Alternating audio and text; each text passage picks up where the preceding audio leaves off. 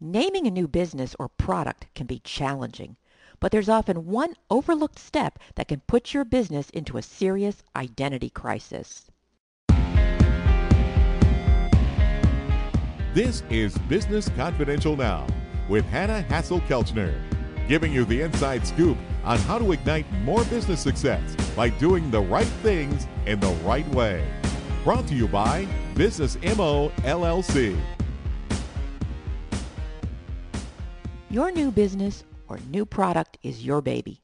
It's your idea, you're proud of it, and because you're going to be living with it for a long while, you want to name it something you like. That's only natural. I'm here to help you do that, and to do it in a way that doesn't turn into an identity crisis down the road, because nobody's got time for that.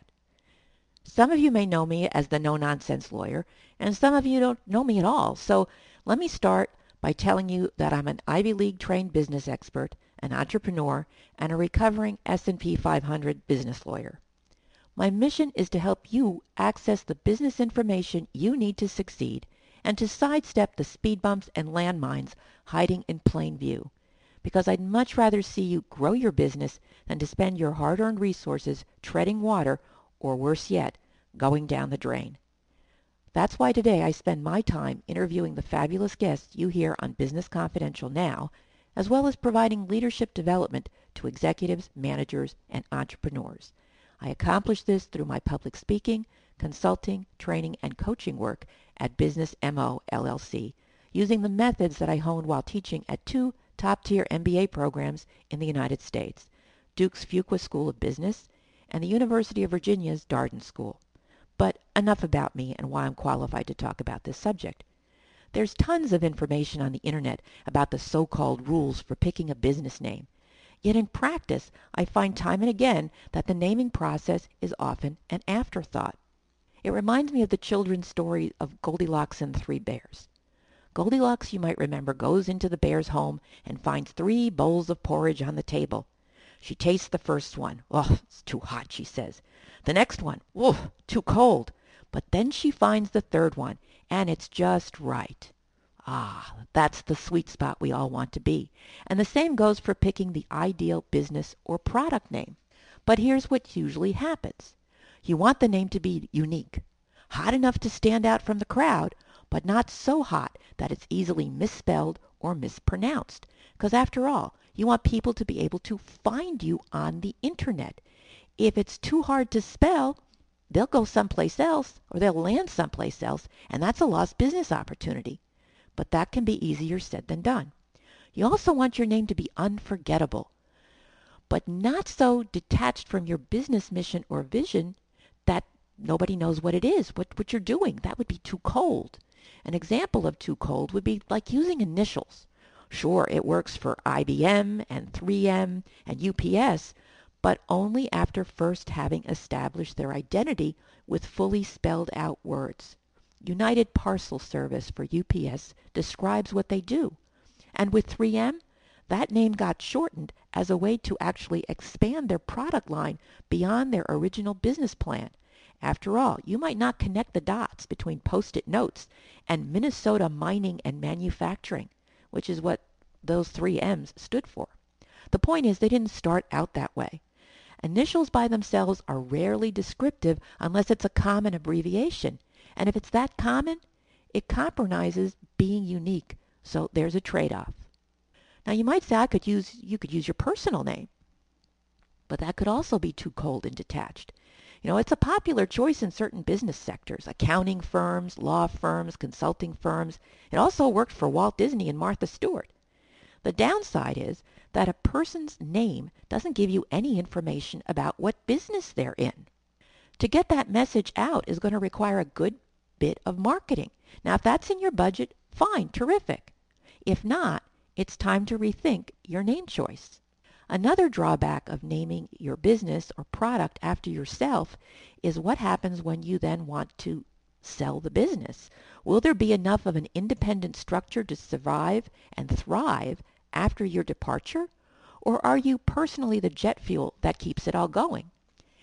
And related to that is whether your name has become a brand unto itself the way Disney and Martha Stewart and even Trump has become. Buyers are more interested in a business with a brand value. So it's helpful to think long term. After all, you're going into business or you're creating a product to be successful, not a failure. So think positive, but also think long term. What about adding a geographical descriptor to your product or business name? The Great American Pizza or Central Park Deli. Some people like using geographical names, their region, their town, their state as part of a business or product name, and actually a lot of people do. But that's also why you're going to see those names bunched up in a directory. Do you want to follow the pack, be the middle of it, or the leader of the pack? Leave the geographical descriptors for your tagline. For example, available nationwide, serving the West Coast or east of the Mississippi. I mean, you can you can put it in there. It can be part of your collateral material without being part of your name or compromising again long-term thinking. Taglines are easy to change. Product names and business names, not so much because there's more stuff tied to them. Your logo, your website, all that marketing collateral. So think ahead. What happens when you want to expand beyond your geographical boundaries? And maybe even go international. Now that creates another wrinkle. Here it's important to make sure your name doesn't have a unique meaning in the country you want to do business in. I'll give you an example. Years ago, I worked for the U.S. subsidiary of a Japanese chemical company called Dai Nippon Ink Chemicals, DIC. And they had a habit of naming their products starting with the prefix DIC. So the product wound up being pronounced, for example, Dick 287 or whatever the number was.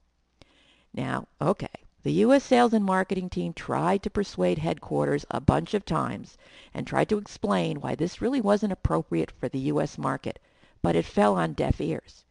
Now, in that case, being culturally tone deaf was embarrassing, but in some countries, the wrong name could get your product banned. All right, so you got to think ahead. Now, what if you decided to make up some word? After all, it worked for Kodak. Kodak meant nothing before that company attached film to it?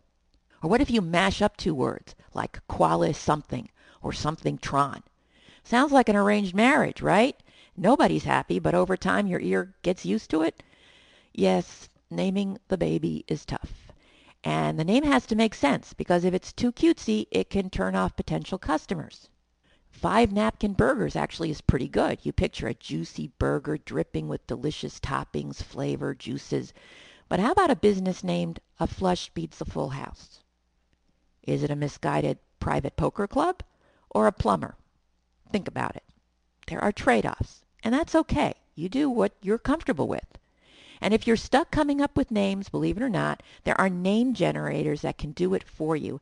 And I've listed a few of those. They're online. You can find them under the resource section of this episode page here on businessconfidentialradio.com.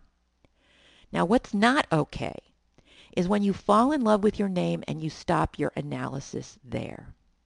Nothing creates a bigger identity crisis for your business or product than discovering someone else is using the same name for the same product or service.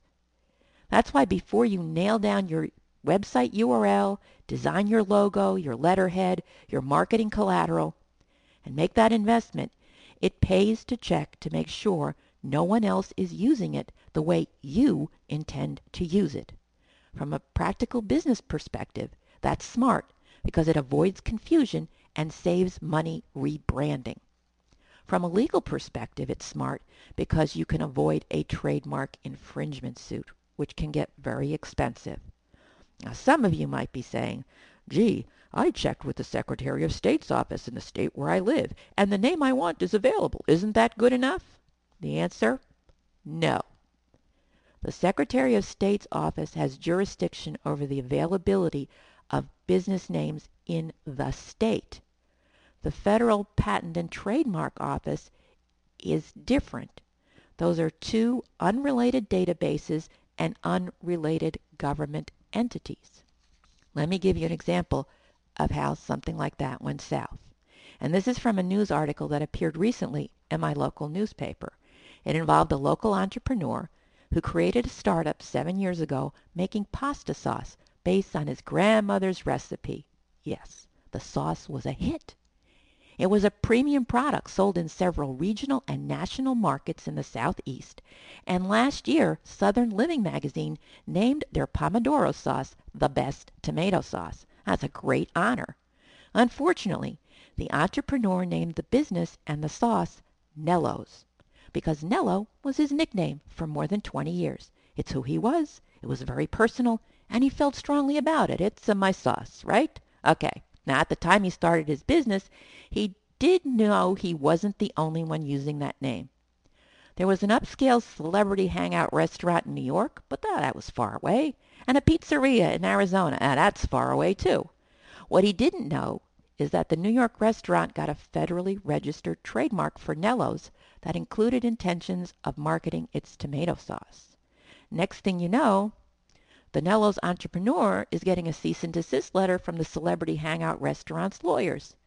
Now, I don't know about you, but most people get a huge sinking feeling if they've not used to seeing one of those threatening letters. And even if you're as used to it as you can be, when it's your personal name on the line that's being threatened and attacked like this, it's totally gut wrenching. You feel like you've been hit by a freight train in the gut. All right, so he recovers, he looks at his options, and he quickly discovers that trying to fight the restaurant in court would be a financial drain that could destroy his business. So he did the next best thing. He negotiated a good settlement. He changed the name from Nello's to Nellino's and was allowed to mention it on the product label. In other words, it said Nellino's, formerly Nello's and that allowed for a smooth transition to retain the goodwill of his customers and retail buyers. He was also allowed to sell through his existing inventory of Nello's labeled product. Now you might be saying, well, look, this is just a big misunderstanding. That's only fair. But if I put my lawyer's hat on for a second, I can assure you that that was a sweet deal. Because as a trademark holder, the restaurant had a legal right to demand that all infringing product be destroyed. Yeah, destroyed.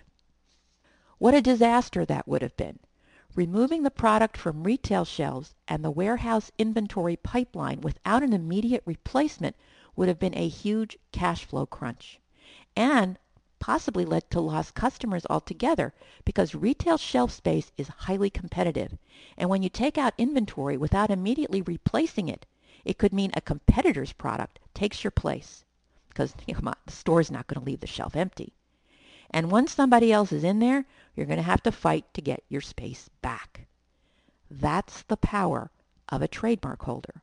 A trademark gives you an exclusive right to the name for the class of goods or services you registered for. It's a mini monopoly, one with legal teeth, and that makes it an extremely powerful marketing tool.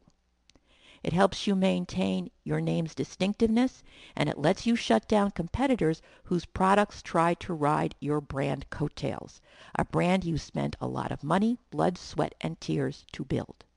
And that's why before you get too wedded to any particular business or product name, it pays to do a trademark search because it saves you time and money in the long run, and most of all, you'll be able to maintain your momentum as your business scales and not have to take time and money out to fight an expensive lawsuit or rebrand your product like Nello's did.